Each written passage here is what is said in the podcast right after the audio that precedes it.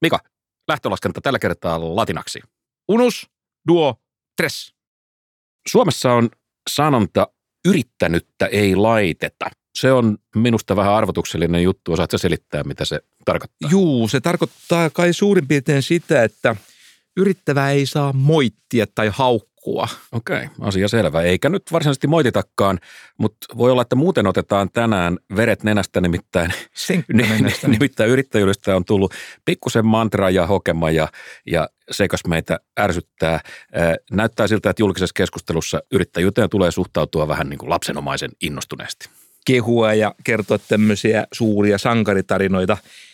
E- Eihän siinä oikeastaan mitään, mutta hyvä tarina on aina hyvä tarina, mutta tietysti hiukan tämmöistä tuotevastuuta pitää olla niissäkin, eli kuluttajasuojaa. Aivan oikein. Ja sitten tietysti tätä tarinaa tukemaan pitää olla julkisia tukia. Päästään taas tähän. Ja, ja, ja jotta tiedetään, menikö tuki oikeaan paikkaan, niin seuraavaksi tehdään vaikuttavuusarviointi. E, joo, ja jossain semmoista tuen saaja kehuu tuen antajaa. Usein nämä on jossain siellä niin kuin itkettävän ja naurettavan hämärillä rajamailla. Tyyliin katsoisin, että minulle myönnetty tuki oli hyvin hyödyllinen syistä, jota en nyt pysty tässä ilmaisemaan. Mutta kaikki on tyytyväisiä. Yrittäjä saa rahaa, poliitikko saa maineen aikaansaavana tyyppinä ja virkamies hoitaa homma valmiiksi. Niin, tässähän systeemi kiittelee itseään tämmöisestä suuresta onnistumisesta. Ja yrittäjyydestä tulee täydellinen politiikan ikiliikkuja, mutta että me kysytään tänään, ää, että paraneeko itse yritystoiminta tässä keskinäisen kehun kerhossa. Hyvät kuulijat, tämä on AM talouspolitiikan inhorealisti menestyksen asialla. Emme moiti, mutta neuvomme ja kannustamme. Mutta toisaalta me kerromme myöskin totuuksia, jotka voivat tuntua joskus vähän lannistavalta. Et säkään muuten oikeasti halua kuulla totuuksia itsestäsi. No, mä oon siis superkestävä kehujen suhteen. Oltiinko me nyt äsken vähän liian kielteisiä? Kyllä tämä yrittäminen on se nyt ihan ok. Ja, no, yritän pysyä edes minuutti mielipiteessä. Apunen ja Maliranta. Apunen ja Maliranta.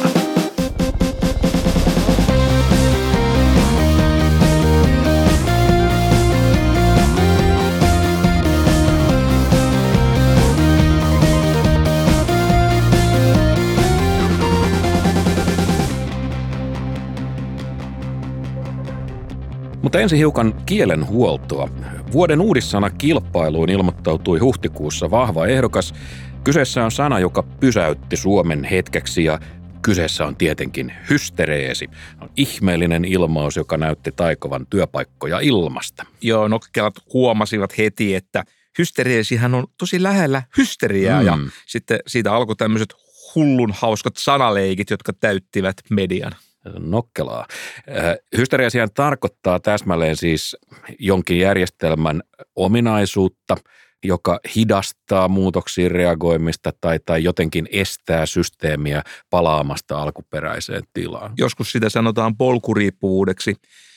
Käytännössä se on siis sitä, että kun jotain kappaletta työnnetään, se liikkuu, mutta kun siitä päästään irti, se ei palaudukaan. Kuulostaa vähän Taka- sun ajattelulta, mutta, mutta tämän käsitteen otti esiin palkansaajajärjestö STTK pääekonomisti Patricio Lainaa, ja, ja hän, hän, hän siis todella työnsi hystereesin liikkeelle, mutta et sepä ei palautunutkaan heti takaisin, ja, ja juttu menee siis näin. Lainaa laski, että elvytyksen ansiosta, siis näiden korona-aikaisten elvytystoimien ansiosta, työllisyys jää pysyvästi 22 000, 30 000 henkilöä korkeammalle tasolle kuin se muuten jäisi. Ja nyt hän sanoo, että nämä 20-30 000 työpaikkaa pitäisi ottaa lukuun, kun arvioidaan, miten hallitus on onnistunut työllistämispolitiikassa, ja Mekkalahan siitä nousi.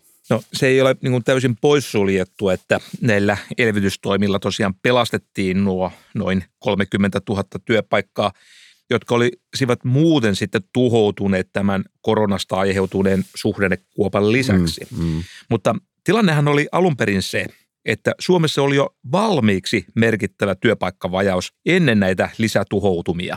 Mm. Ja hallituksenhan piti löytää keinot sen vajauksen korjaamiseen.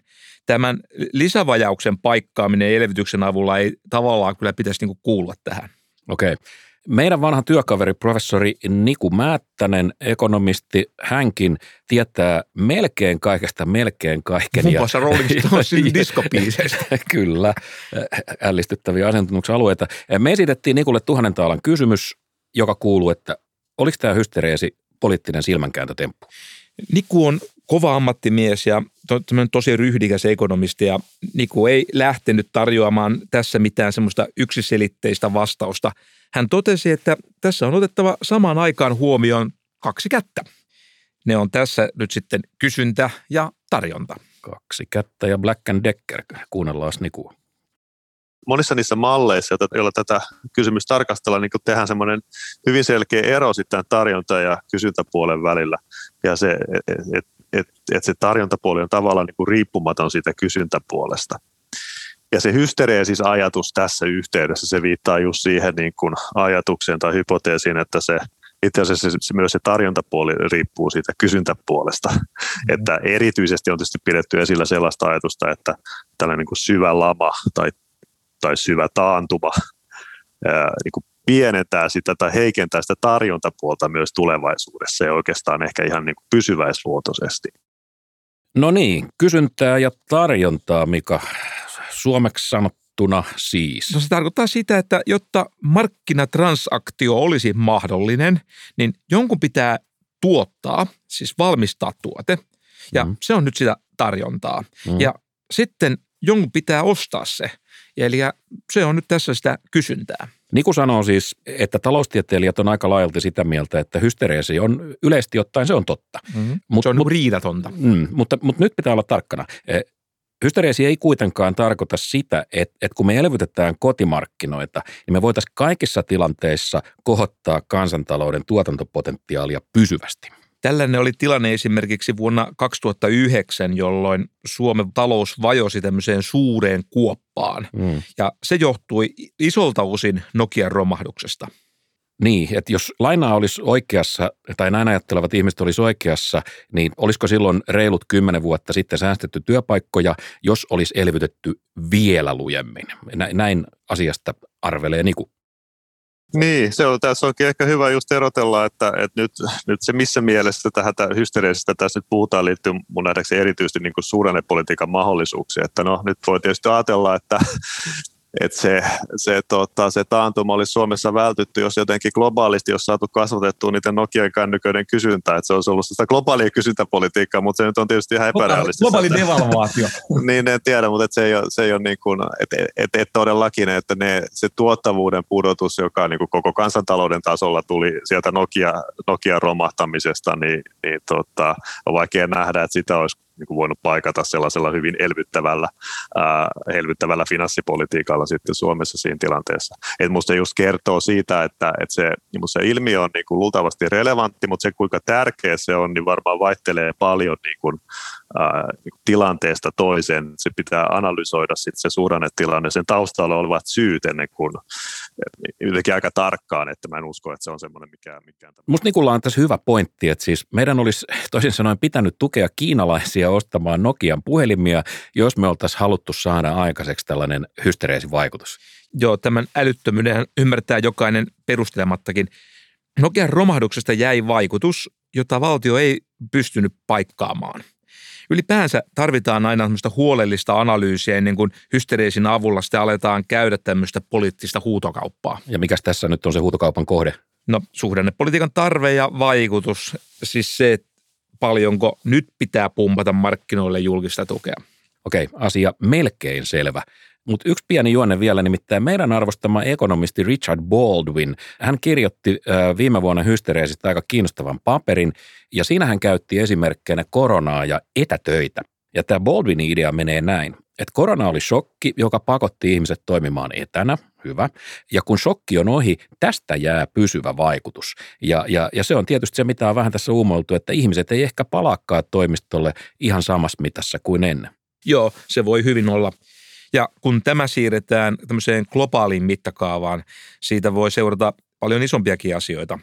Ihmiset on sopeutettu jo Teamseihin ja Zoomeihin ja firmat näkee tässä tilaisuuden palkata ulkomailta lisää osaavia tämmöisiä matalapalkkaisia palvelutyöntekijöitä. Mutta mistä tämä palvelu ostetaan, mistä nämä matalapalkkaiset palvelutyöntekijät tulee, niin se ei olekaan ihan selvää. Joo, se voi käydä myös niin, että yritykset ovat pysyvästi oppineet, että munia ei kannata laittaa yhteen koriin. Toisin sanoen esimerkiksi keskittää ulkoistuksia yhteen ainoa maailmankolkkaan. Sä puhut nyt esimerkiksi intialaisista palvelukeskuksista. No siitäkin. Hmm, Okei. Okay. No mä aloin jo vähän tottua rupattelemaan näiden ba- Bangaloren poikien kanssa. Seuraavaksi uutissähkeitä markkinoista, kilpailusta ja kuluttajista. Viime viikkojen suuri talouspoliittinen uutinen on ollut se, että hallitus kokoontui niin sanottuun puolivälin riiheen suunnittelemaan taloutta, siis valtion tuloja ja menoja. Nämä on vaikeita asioita ja nyt tarvittaisiin lopullinen ekonomistinen arvio lopputuloksesta. Mika, kun sä seurasit tapahtumia säätytalolla, niin, niin sanos nyt, mistä asioista me voidaan olla kaikki yhtä mieltä? No siitä, että hallitus kokoontui säätytalolle.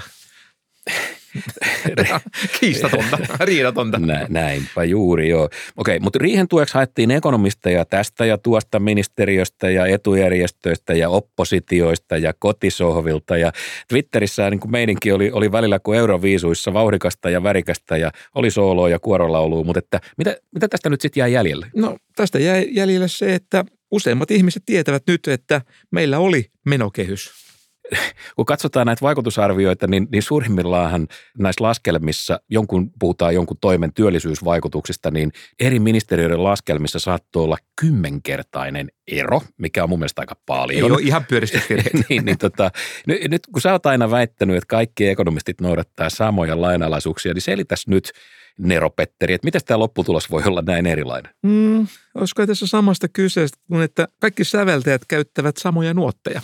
Ja mikä sun jäätävä loppuarvios tästä näytelmästä on? Äänestän tyhjää. Tämä on hyödyttömämpää kuin kolmikantainen työryhmä. Ohjaamo pannaas poikki.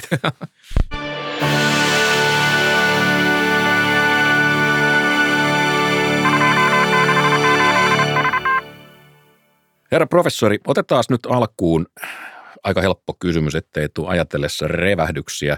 Miksi yrittäjyyttä tarvitaan? No, työelämän professori, on toi vähän samantyyppinen kysymys kuin, että miksi verenkiertoa tarvitaan. Yrittäjyyttä tarvitaan teknologioiden kehittämiseen ja sen selvittämiseen, että miten niistä saadaan uudenlaista liiketoimintaa. Sitä tarvitaan eri tavalla eri aikoina. Jos esimerkiksi vaelletaan pyreneillä, siellä tarvii enemmän verenkiertoa kuin jos istutaan pilkillä.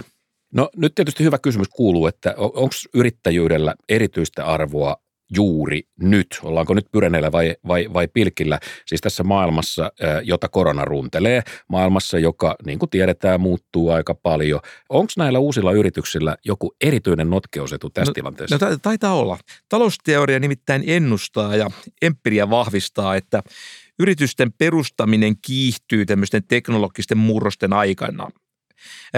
Näin kävi esimerkiksi 1990-luvun puolivälissä Yhdysvalloissa niillä toimialoilla, jossa käytettiin ICT-teknologiaa tavallista enemmän. Ja tuohon aikaan ja noilla toimialoilla myöskin tuottavuuden kasvu kiihtyi. Mutta mut hetkinen, nyt siis pandemia ei ole teknologinen disruptio. Pandemia on vaan, se, se on vaan paskamaista aikaa. Totta, totta. Mutta yritykset ovat tuottaneet pelkästään tämän pandem- tähän pandemiaan liittyviä innovaatioita varmaan tuhansittain. Mm. Eli kyllä tässä niin kuin ollut uhkia, mutta on tässä mahdollisuuksia eikä tarjoutunut. Kyllä yrittäjyydelle on nyt ihan e, erityistä kysyntää, mutta niin kuin tuossa jo aikaisemmin puhuttiin, kysynnän lisäksi tarvitaan siis myös tarjontaa, eli yrittäjyyden tarjontaa. Yrittäjyysasenteita tutkii kansainvälinen tutkimus GEM, siis Global Entrepreneurship Monitor. Silloin kun Suomi oli viimeksi tässä, tässä mukana, niin, niin tutkimus kertoo, että, että meillä yrittäjyyttä arvostetaan puheissa ja teoriassa paljonkin, mutta käytännössä ihmiset ei juuri suosittele sitä lapsilleen niin kuin uravalintana. Siis tällainen kysymys, että onko, onko yrittäjyys hyvä uravalinta, niin me oltiin 61 vastaajan joukossa ihan niin siellä niin kuin häntä päässä. Tässä saattaa olla tämmöinen sukupolviin liittyvä näköharha. Nuoremmat ihmiset näkee yrittäjyyden parempana urana kuin me vanhemmat. Slash ja vastaavat ovat vaikuttaneet oikeastaan siihen, että yrittäjyys ei ole enää aina toissijainen uravaihtoehto.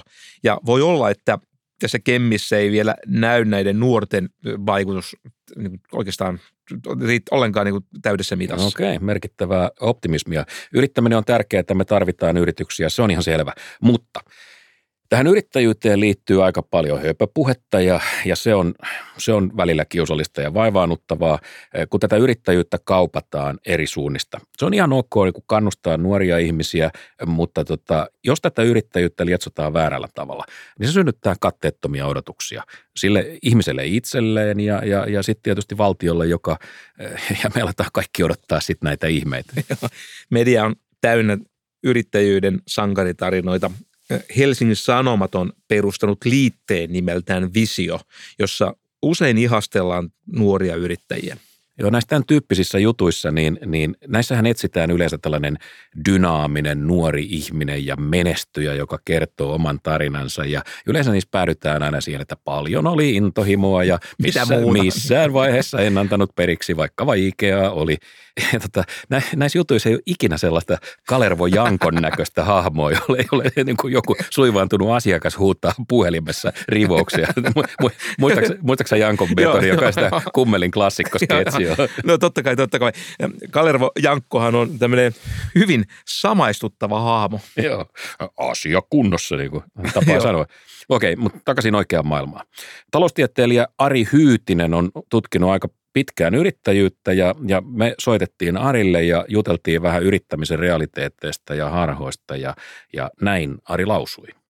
Olisi perusteltua, että sikäli kun uusia ihmisiä kannustetaan, rohkaistaan ryhtymään yrittäjäksi tavoittelemaan tämmöistä yrittäjäuraa, niin se perustuisi niin kuin realistisiin näkemyksiin. Niin kuin, että siinä on, että me ei kai haluta ihmisiä niin kuin johdatella harhaan ja rohkaista heitä ryhtymään yrittäjäksi tilanteessa, jossa se ei ole oikeasti järkevää. Ja, ja tämä on se ensimmäinen, mikä tulee mieleen, että se yksi haaste näissä erilaisissa sankaritarinoissa on se, että että eihän me kuulla juurikaan niistä epäonnistumisista tai hiljaisista yritysten hiipumisista tai hyvistä yrityksistä, joista ei koskaan tullut juuri mitään. Ne, ne, ei, ne ei päädy mediaan, ne ei päädy tieteellisiin artikkeleihin, ne ei ole iltauutisissa, niistä ei kerrota eteenpäin kaveripiireissä. Se tarkoittaa, että ne havainnot, mitä meillä usein on nyt sitten siitä, kun joku miettii yrittäjäuran, se kuulee näitä sankaritarinoita, niin sehän kuulee keskimääräisesti harhaisen tarinan. Niin kuin se saa vinoutuneen kuvan siitä, mitä se yrittäjyys on. Ja sen takia minäkin olen omalta pieneltä osaltani pitänyt omana vastuunani, että tutkijana tuon esiin sitä, että miten todennäköistä on, että sellainen uusi yritys vaikkapa epäonnistuu tai joutuu niin kuin lopettamaan toimintansa, menee konkurssiin, niin, niin tähän se liittyy tämä sankaritarinoiden ongelmallisuus mun mielestä. Mieleeni tulee se, että millainen mahtaisi olla veikkauksen mainos, joka olisi edustava ja rehellinen. Siis sellainen, jossa ei näkyisi vain voittajahaaveet, vaan myös tämä häviäjän tosi syvä. Nyt hän, haluaa, hän haluaa rehellisiä mainoksia. niin, niin. Olen veikannut 20 vuotta, enkä ikinä ole voittanut juuri mitään tappiolla ollaan tonnikaupalla. Si- siinähän sitä olisi. Siinä veikkauksen hallintoneuvostokin miettisi, että... Joo. Näissä tarinoissahan tuppaa olemaan äh, tosiaan yksi sellainen, sellainen iso tai, tai keskikokoinen ongelma, ja se on se, että, että kun me puhutaan näistä poikkeuksellisista menestyistä, ihmiset, joiden yritystoiminta tuottaa jonkun aivan poikkeuksellisen lopputuloksen, niin niiden tarina, se on aina poikkeuksellinen että siitä on tosi vaikea vetää yleisiä johtopäätöksiä ja toimintaohjeita. Sitten taas kun me otetaan tämä tyypillinen yrittäjän tarina, kun se on, jos se on tyypillinen ja edustava, niin se johtaa tietysti aika harvoin poikkeukselliseen menestykseen, no koska näin. muuten menestykset ei olisi määritelmällisesti poikkeuksellisia. Vai mitä aiheesta sanoo Ari? Mehän ei pystytä millään tasolla erottelemaan onnen ja taidon merkitystä näissä sankaritarinoista. Ja, ja, ja tota, tai se on hyvin vaikeaa, sitä on yritetty ja mä käsittääkseni se periaatteellinen perustulos on, että ihmiset ei, ei kykene mieltämään, miten iso merkitys onnekkailla sattumilla on siinä tilanteessa, mihin he ovat nämä menestyksekkäät ihmiset päätyneet. Viime AM-jaksossa me puhuttiin tulevaisuuden ennustamisesta datan avulla, siis siitä, että miten mielettömän vaikea on ennustaa sitä, kuinka lapsi pärjää myöhemmin elämässä, vaikka olisi käytössä miten isot datat ja vaikka kuinka terävät huippualgoritmit. Elämä on yleensäkin aika moista sattumankauppaa ja yrittäminen ehkä erityisesti. No näin se näyttäisi olevan, että kun tota, näihin yrittäjyystutkimusten aineistoihin, kun, kun niihin syötetään ihmisen ominaispiirteitä ja, ja, ja, ja taustoja, niin pystytään ehkä hiukan ennustamaan sitä, että kenestä tulee yrittäjä. Mutta sitten kun pitäisi ryhtyä ennustamaan, että kenestä tulee menestyvä yrittäjä. Eli just niitä pitää tarvittaisi niin, Suomessa niin, erityisen kipeästi. Mikä olisi se kaikkein kullanarvoisin tieto, niin sitten tämä menee vaikeaksi ja sitten tämä ennustamisen tulokset on niin kuin yleensä aika laihoja. Juuri näin. Ari kertoi, miten meillä on yritetty ennustaa taas sellaisilla valtavilla aineistoilla kasvuyrityksiä kysymyksiä. On käytetty kymmeniä koneoppimisen algoritmeja, ja, joita on niin kuin trimmattu sitten matkan varrella. Mutta ennustavuutta esiintyy, mutta se tässäkin. on... Niin, tässäkin, mutta se on pientä. Okei. Okay. Mitäs tästä nyt sitten jää käteen? Siis mikä on loppulausuma, että tulee, mit, tulee mitä on tullakseen ja, ja onko tässä niinku tutkimisessa ylipäätänsä sit mitään, mitään järkeä, jos se ennustettavuus on näin huonoa kuin, kuin me niinku todistetaan ja miksi, jos näin on, niin miksi te numeroniilot ette tee jotain hyödyllisempää? ei se, ihan, se ei mene nyt ihan noin.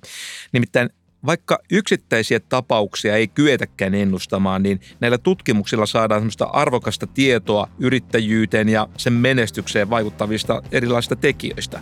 Ja tällaista tietoa tarvitaan talouspoliittisen päätöksenteon tueksi, että saataisiin nyt sitten sitä kansantaloudellista vaikuttavuutta tähän yrittäjyyspolitiikkaan esimerkiksi.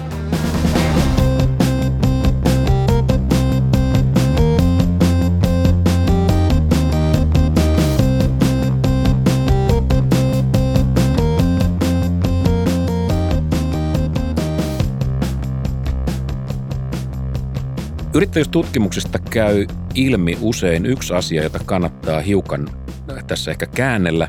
Nämä tutkimukset nimittäin kertoo, että, että tyypillisesti yrittäjät on ylioptimistisia.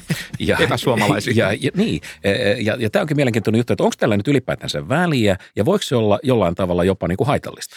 Ari Hyytinen tosiaan sanoi, että, että kun vertaillaan suomalaisia ja amerikkalaisia, molemmilla on taipumus ylioptimistisuuteen – mutta amerikkalaisilla vielä suomalaisiakin enemmän. Yllätys, yllätys. Niin, no sen, sen saattaa melkein niin kuin arvata, mutta tota, mikä tämän ylioptimistisuuden, joka on meille niin kuin sanottu niukka luonnonvarainen, niin mikä sen tässä kohtaa selittäisi? Arin kanssa vähän pohdiskeltiin ja päädyttiin siihen, että yrittäjiksi lähtee yleensä ihmiset – jolla on jo valmiiksi poikkeuksellisen vahva usko siihen, mitä ne tekee. Eli valikoituvuusharha niin. tavallaan.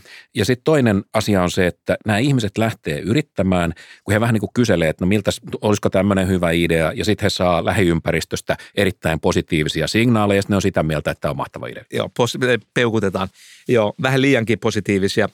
Sellaisia saa helposti tietenkin hyvää tarkoittavilta ihmisiltä, siis rohkaisevilta kavereilta ja perheenjäseniltä. Ja tietysti tämmöisiä kehuja on tosi helppo uskoa. Tässä ollaan itse asiassa aika lähellä ilmiöitä, jota taloustieteessä kutsutaan nimellä voittajan kirous. Voittajan kirous eikö niin? Siis se on se tilanne, kun huutokaupassa niin on joku kohde myytävänä ja sitten jotkut ihmiset arvioi sen arvon eri tavalla, jotkut aliarvioi sen mm, niin kuin todellisen niin, arvon ja, ja toiset taas niin kuin yliarvioi sen ja jos haluaa voittaa, niin pitää maksaa vähän enemmän kuin se optimaalinen hinta olisi. Mm. Muuten ei saa sitä, mitä haluaa. Ja toisin sanoen, jos sä saat sen, mitä sä haluat, niin hinta on väistämättä vähän huono. Huonompi, huonompi kuin se voisi olla. Niin, ju, niin, eli sen saa se, joka on nyt sattunut arvioimaan sen niin kuin väärin. Tai se ei huonompi kuin voisi olla, vaan huonompi kuin sen todellinen niin, arvo. Niin, joka, niin, joka sitten taas, mutta mikä on tässä tapauksessa todellinen arvo? No se on ehkä se keskimääräinen, siis se on se tavallaan se ennuste. Ja, tuota, ja sehän usein nähdään sitä jälkikäteen. Ja, ja voittajan kirous näkyy sitten sillä tavalla, että usein se joutuu, vaike- jos kysymys jos yrityksestä, niin se joutuu taloudellisiin vaikeuksiin myöhemmin. Okei. Okay. Toisin sanoen se, joka ryhtyy yrittäjäksi, se yliarvioi yrittämisen potentiaalin ja mahdollisuudet tai aliarvioi vastukset. Tällainen mekanismi siellä on mukana, mutta onneksi siellä on paljon muutakin. Nimittäin muutenhan tämä yritystoiminta olisi tosi ankeeta ja tuloksetonta koko kansantalouden näkökulmasta. Yrittäjähän on tietysti aina tehnyt oman erityisen tapauksensa, paras asiantuntija, mutta että... Kokemusasiantuntija. Niin, niin, niin joita sä rakastat erityisesti. mutta nyt tulee vaan niin kuin mieleen sellainen, että et, et kuinkahan tavallinen ihminen tai kukaan, edes, edes siis briljantti ekonomisti, niin mahtaa tässä kohtaa osata erottaa toisistaan puurot ja vellit. Mä tarkoitan siis sitä, että kun yrittäjä alkaa analysoimaan näitä oman menestyksensä syitä, niin mistä hän tietää, että hänen menestyksensä M johtuu juuri tekijästä T? Että osa, osaako hän oikeasti tehdä tällaisen arkipäivän regressio? Mä luulen, mä luulen, että tuollaiset regressiot niin jää tekemättä yrittäjien lisäksi myös monilta muilta, ehkä aika monilta ekonomistiltakin. Ok. Otetaan vielä rusikoitavaksi vanha kunnon valtio. Yllätys, yllätys. Mikä, mikä, mikä, mikä on päättäjien ja virkamiesten rooli tässä, tässä yrittäjyyshummassa? Sanoisin, että pientä suurempi, vähintään keskikokoinen. Jees, no meillähän tietysti niin kuin tämä virallinen lausuma kuuluu, että yrittäminen on tärkeää ja sitä pitää edistää ja sitten poliitikot työntää yritystukea, kannustetaan yrittäjyyttä ja virkamies lähettelee ruskeita kirjekuoria ja kun näin tapahtuu, niin vastuullinen järjestelmä haluaa tietysti seurata, että menikö oikein ja tuliko tulosta. Ja nyt päästään varsinaiseen tähän itsepetoksen parantiin. Nämä yrittäjyysavustusten vaikuttavuusarvioinnit on niin sanotusti kiinnostavaa luettavaa. Mm. Aika usein virkamiehet kysyvät näiltä avustuksen saajilta, että mites oli, että lisäsikö tuo raha niin teidän niin kuin yrittäjyyden onnistumisen todennäköisyyttä. Vähentää huvitti Ari, Ari Hyytistä. Joo. Mä kyllä ihmettelen näitä, minkälaisia näitä, osa näistä vaikuttavuusarvioista on, mitkä liittyy näihin, näihin yritystukijärjestelmiin ja yritystukien tehokkuuteen, että, että, että se, se liittyy nyt tuohon edellä sanottuun sikäli, että meillähän osa näistä esim. hallituksen esitykseen päätyy sellaisia taulukoita, joissa yri, ne tuen saajilta itseltään, yrityksille annetaan ilmaiseksi rahaa. Tuen saajilta kysytään, oliko tämä kiva juttu, ja sitten vastaa oli. Ja tämä otetaan näyttönä vaikuttavuudesta. No, tämä oli kärjistetty esimerkki, mutta ne on tämän henkisiä ne kysymykset. Ja onhan se nyt 2020-luvulla vielä meillä on tämmöisiä kysymyksiä, niin onhan se erikoista. Toisin sanoen, että minkälainen idiootti pitäisi ihmisen olla, että se vastaisi, että, ei, että sain rahaa eikä siitä nyt juuri mitään hyötyä ollut. Se on vähän niin kuin mä, mä sanoisin sulle, että, että, että Mika, että tässä olisi sen seteli, että luulet sä, että tästä olisi sulle, sulle niin kuin, niin kuin hyötyä ja, ja, ja sitten kysytään, no Mika, oliko satasesta hyötyä ja ainahan sun kannattaa sanoa, että olihan siitä, vaikka tosiasiassa sä hönöilit ja hukkasit sen saman tien. Joo, ei ehkä kannata olla rehellinen tai rah, rehellistä rangaista. Aina kannattaa puolustaa julkista tukea tällaisessa tilanteessa – koska ei nimittäin tiedä, että milloin sitä seuraavaksi tarvitsee.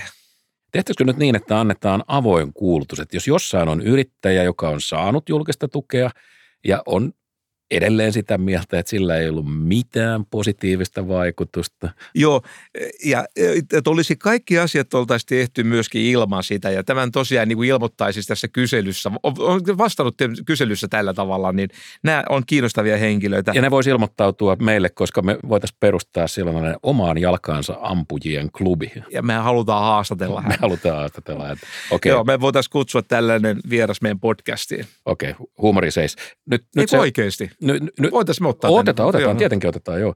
Mutta tota, nyt seuraa tämä pakollinen kysymys, jota sä olet odottanut koko päivän. Vääristääkö tämä kaikki markkinoiden toimintaa? Yes. joo, vastaus on, että voi hyvin olla. varsin usein yritystuilla on tämmöinen, niillä on tämmöisiä negatiivisia vaikutuksia markkinoiden toimivuuteen.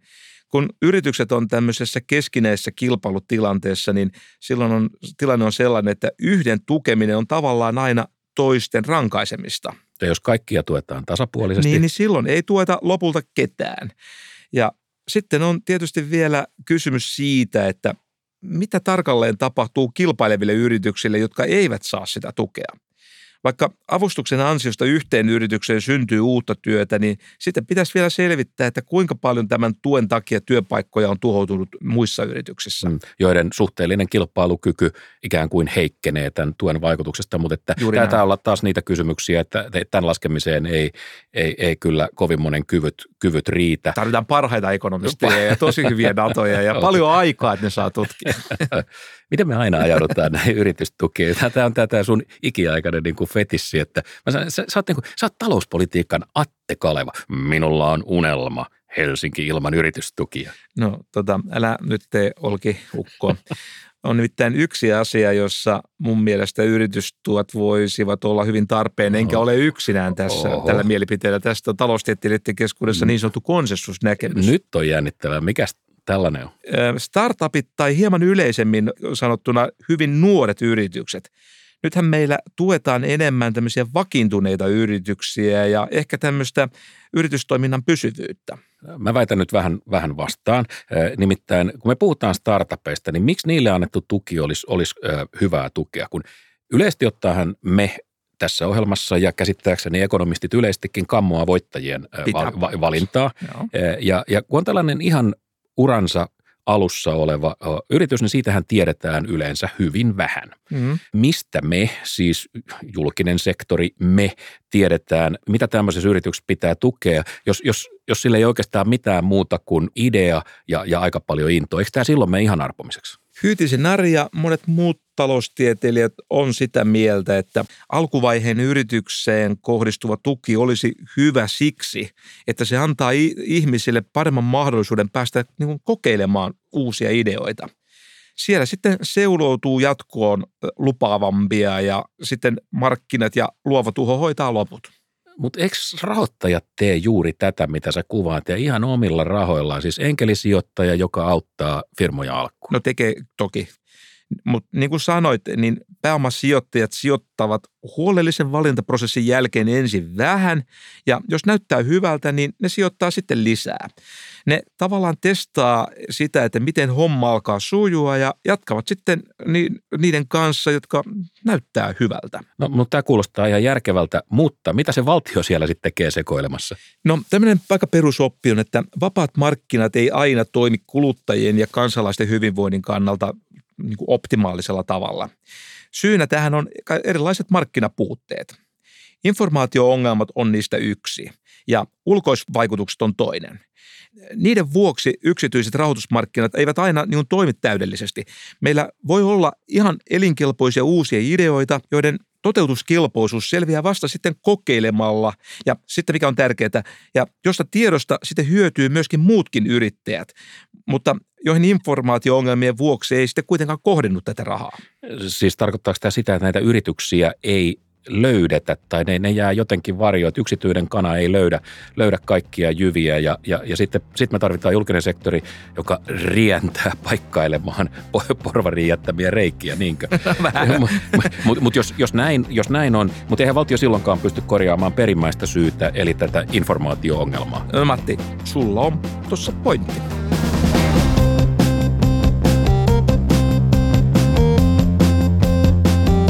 Ja Maliranta. Pimpeli pompeli.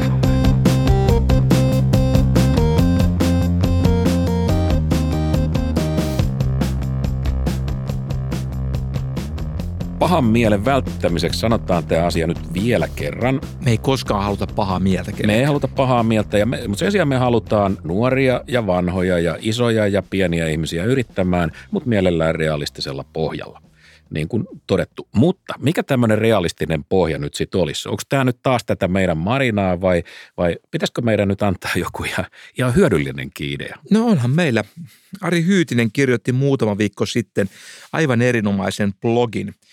Siinä oli oikein hyvä idea, jota on testattu aika pitkään. Nyt tulee AMN-historian ensimmäinen käytännöllinen ohje. Ohjaamo, so, soitetaan fanfaareja.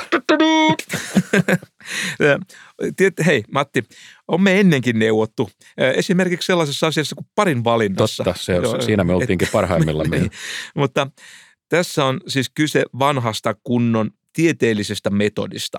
Muodostetaan hypoteesi, ihan niin kuin tieteessä, jota sitten koetellaan aidosti ja jonka voi kumota, jos se hypoteesi ei kestä tämmöisiä kriittisiä testejä.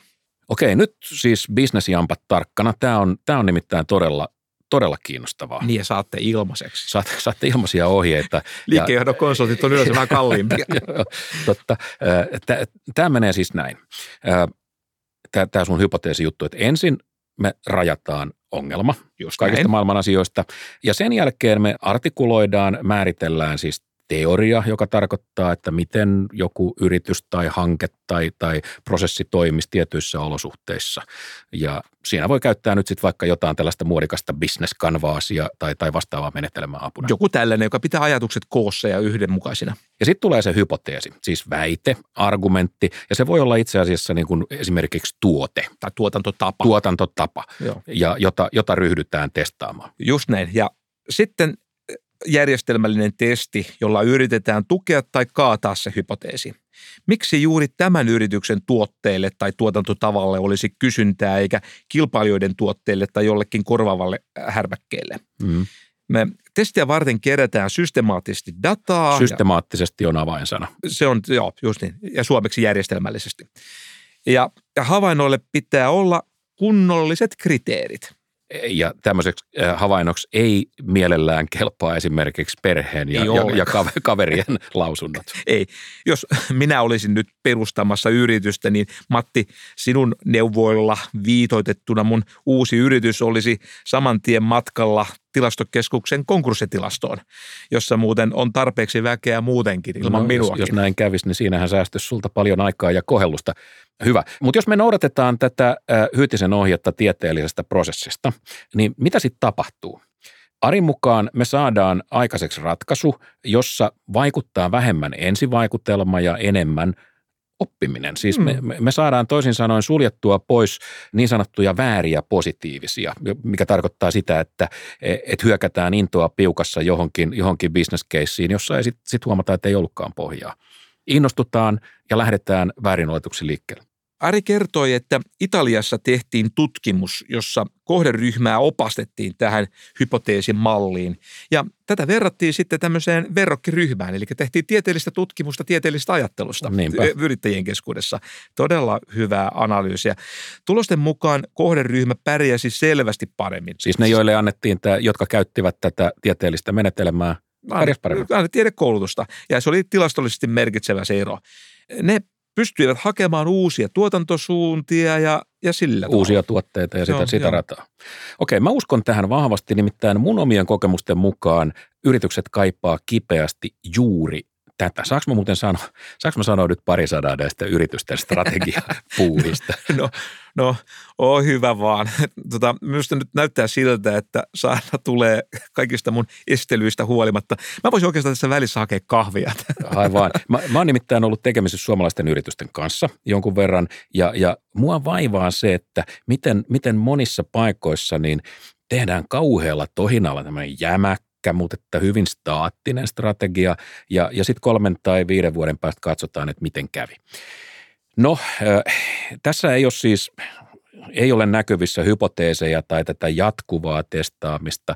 Ja nämä strategiat, ne on, ne on enemmänkin arvauksia tai, tai ehkä jopa niin kuin rukouksia. Toivotaan, että asiat menee niin kuin, niin kuin hyvä olisi. Ja, ja, ja siitä puuttuu tämä, mikä on musta tämän, tämän jutun juoni, tämä ohjelmallinen vastaan väittäminen. Ja, ja nyt sitten sen sijaan niin ammuttaa tällainen strategian nuoli ilmaa ja sitten viedään viiden vuoden päästä maalitaulu alle ja sanotaan, että "Aa, tähän meni ihan, ihan kivasti. Joko sä lopetit? No, okei. Mihin sä jäit? Jatka toki. Joo. Et tämän tilalla niin yrityksissä on aika usein äh, mantroja. Äh, hypoteesien tilalla on niin mantroja, mikä tarkoittaa sitä, että et, et johtoryhmän rukousmylly ujeltaa ja kaikki nyökyttelee ja, ja kaikki hokee tätä tämmöistä niin customer value tai kiertotalous Joo, tai no bla bla bla. Ja, ja, ja, ja siis ne on, ne on loistava näkösuoja, jonka taakse pääsee piiloon sitä, että ei ole tätä systemaattista menettelemää. Ja sitten otetaan, kun, kun huomataan, että on vähän ohkasta, niin sitten tota haetaan joku päivystävä futuristi, joka tulee sitten selostaa jotain Jetsonit juttuja. Nyt, nyt mä lopetan. Okei, okay. tämä kahvi on muuten tosi hyvä. tota, mä hyväksyn ton sun hypoteesisi. Se, on tosi, se pitää nyt testata, mutta rauhoitu nyt ja tuossa sullekin kahvia. I'll, I'll get me go.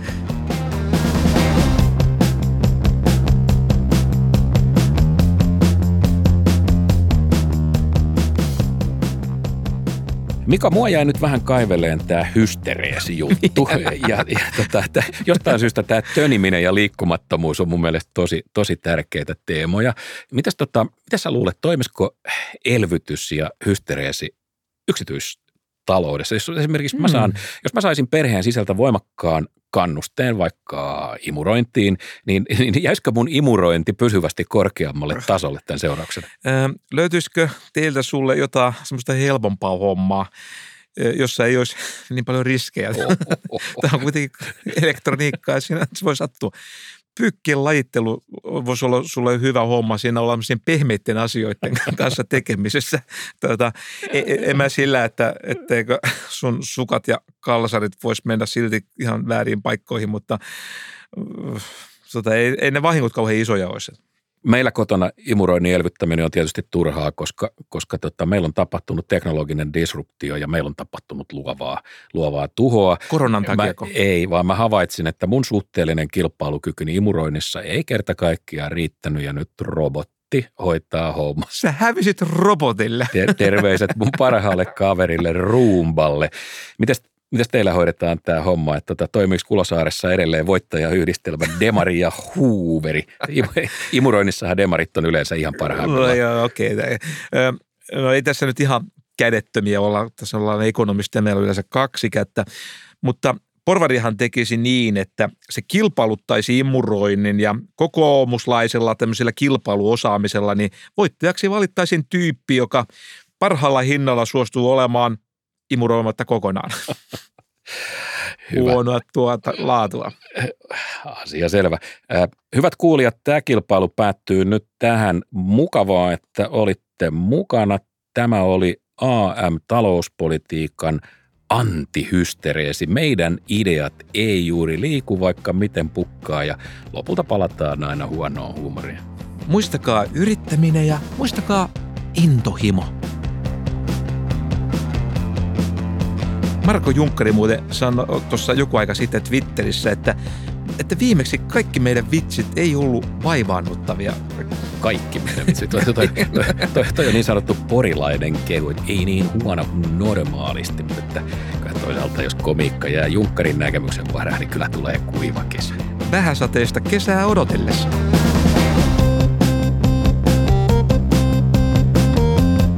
Hyvät kuulijat, kiitos, että olitte mukana ja levittäkää sanaa. Levittäkää sanaa. Tämä jakso löytyy kaikista podcast-palveluista.